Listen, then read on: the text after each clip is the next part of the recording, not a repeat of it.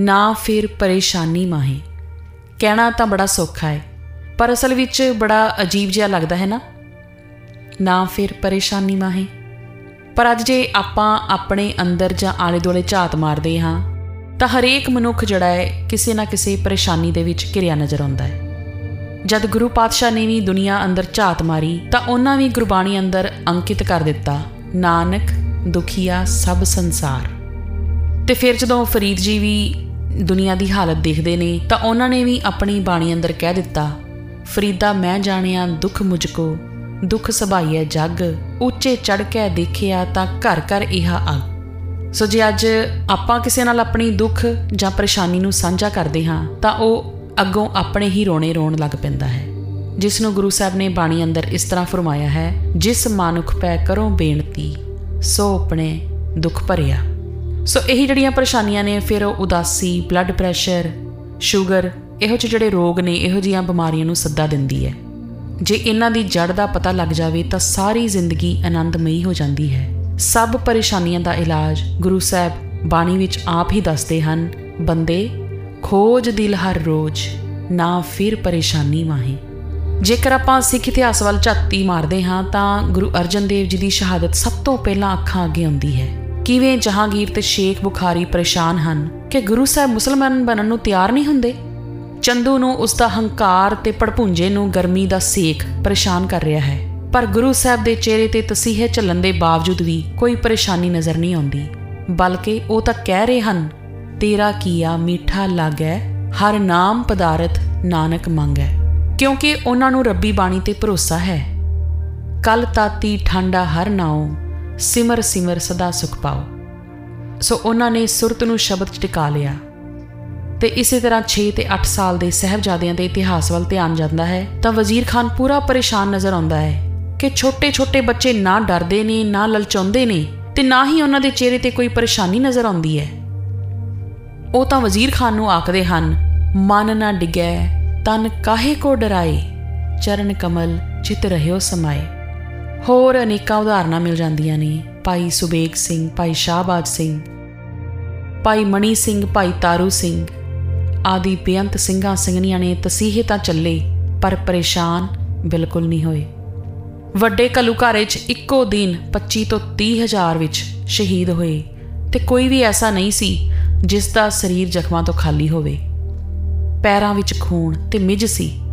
ਫਿਰ ਵੀ ਖੂਨੋਂ ਖੂਨ ਹੋਏ ਸਰਦਾਰ ਜੱਸਾ ਸਿੰਘ ਆਲੂਵਾਲੀਆ ਰਹਿਰਾਸ ਤੇ ਪਾਠ ਉਪਰੰਤ ਅਰਦਾਸ ਵਿੱਚ ਬੋਲਦੇ ਹਨ हे ਦਾਤਾ, ਤੇਰੇ ਭਾਣੇ ਵਿੱਚ ਚਾਰ ਪਹਿਰ ਸੁੱਖਾਂ ਦੇ ਬਤੀਤ ਹੋਏ ਹਨ।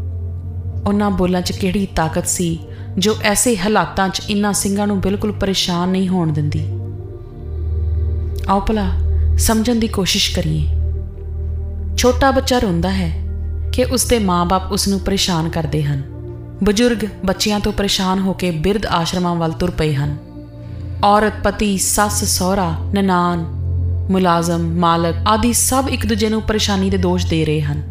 ਕਹਿਣ ਤੋਂ ਭਾਵ ਕਿਸੇ ਨੂੰ ਪੁੱਛ ਕੇ ਦੇਖੋ, ਉਹ ਆਪਣੀ ਪਰੇਸ਼ਾਨੀ ਦਾ ਕਾਰਨ ਕੋਈ ਬਾਹਰੀ ਤਾਕਤ ਹੀ ਦੱਸੇਗਾ। ਜੇ ਆਪਾਂ ਗੁਰੂ ਸਾਹਿਬ ਤੋਂ ਪੁੱਛਦੇ ਹਾਂ, ਤਾਂ ਉਹ ਕਹਿੰਦੇ ਹਨ, ਸਭ ਕਿਛ ਘਰ ਮੈਂ, ਬਾਹਰ ਨਹੀਂ ਬਾਹਰ ਟੋਲੇ ਸੋ ਭਰਮ ਭੁਲਾਹੀ ਭਾਵ ਦੁੱਖ, ਸੁੱਖ, ਖੁਸ਼ੀ ਗਮੀ, ਗਰੀਬੀ, ਅਮੀਰੀ, ਸਭ ਇਨਸਾਨ ਦੇ ਅੰਦਰ ਹੈ। ਸੋ ਫੈਸਲਾ ਤਾਂ ਫਿਰ ਇਨਸਾਨ ਨੇ ਕਰਨਾ ਹੈ ਕਿ ਉਸ ਨੂੰ ਕੀ ਚਾਹੀਦਾ ਹੈ। ਮਨੁੱਖ ਦੇ ਅੰਦਰ ਨਾਮ ਤੇ ਹਉਮੈ ਦੋਨੋਂ ਹੈ, ਪਰ ਦੋਨੋਂ ਇੱਕ ਦੂਜੇ ਦੇ ਵਿਰੋਧੀ ਹਨ। ਹਉਮੈ ਨਾਵੇਂ ਨਾਲ ਵਿਰੋਧ ਹੈ, ਦੋਏ ਨਾ ਵਸੈ ਇੱਕ ਠਾਏ। ਸੋ ਦੋਨਾਂ ਚੋਂ ਜਿਸ ਦਾ ਜ਼ੋਰ ਚੱਲਦਾ ਹੈ, ਉਸੇ ਦਾ ਰਾਜ ਹੋ ਜਾਂਦਾ ਹੈ।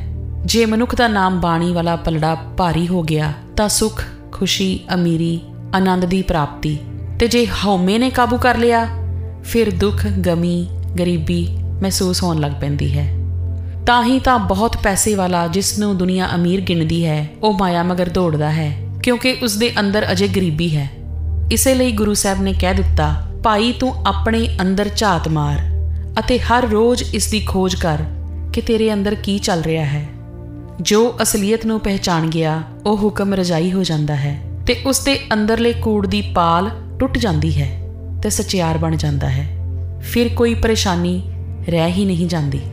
ਬੰਦੇ, ਖੋਜ ਦਿਲ ਹਰ ਰੋਜ਼, ਨਾ ਫਿਰ ਪਰੇਸ਼ਾਨੀ ਮਾਹੇ। ਸੋ ਆਓ ਆਪਾਂ ਵੀ ਗੁਰੂ ਅੱਗੇ ਨਿਮਾਣੇ ਹੋ ਕੇ ਹਰ ਸਮੇਂ ਅਰਦਾਸ ਕਰੀਏ, ਸੱਚੇ ਪਾਤਸ਼ਾਹ, ਮਿਹਰ ਕਰਕੇ ਸਾਨੂੰ ਆਪਣੇ ਹੁਕਮ ਦੀ ਸੋਝੀ ਬਖਸ਼ ਕੇ, ਹੁਕਮ ਅਨੁਸਾਰੀ ਜੀਵਨ ਬਖਸ਼ੀਸ਼ ਕਰੋ ਜੀ। ਗੁਰੂ ਸਾਹਿਬ ਤਾਂ ਹੈ ਹੀ ਮਿਹਰਬਾਨ ਮਿਹਰਬਾਨ ਸਾਹਿਬ ਮੇਰਾ ਮਿਹਰਬਾਨ ਮਿਹਰਬਾਨ ਸਾਹਿਬ ਮਿਹਰਬਾਨ ਸਾਹਿਬ ਮੇਰਾ ਮਿਹਰਬਾਨ। ਸੋ ਅ, ਜਿਸ ਦਿਨ ਬਾਣੀ ਦਾ ਇਹ ਵਰਤਾਰਾ ਇਹ ਵਿਧ ਸਮਝ ਆ ਗਈ ਫਿਰ ਸਾਡੇ ਮਸਤਕ ਦੇ ਭਾਗ ਚਮਕ ਪੈਣਗੇ। ਫਿਰ ਦੁੱਖ ਨਾਹੀ ਸਭ ਸੁਖ ਹੀ ਹੈ ਰੇ ਇਕੈ ਏਕੀ ਨਿਤ। ਹੈ ਬੁਰਾ ਨਹੀਂ ਸਭ ਭਲਾ ਹੀ ਹੈ ਰੇ ਹਾਰ ਨਹੀਂ ਸਭ ਜੀਤੈ। ਸੋਗ ਨਹੀਂ ਸਦਾ ਹਰਖੀ ਹੈ ਰੇ ਛੋੜ ਨਹੀਂ ਕਿਛ ਲੇਤੈ।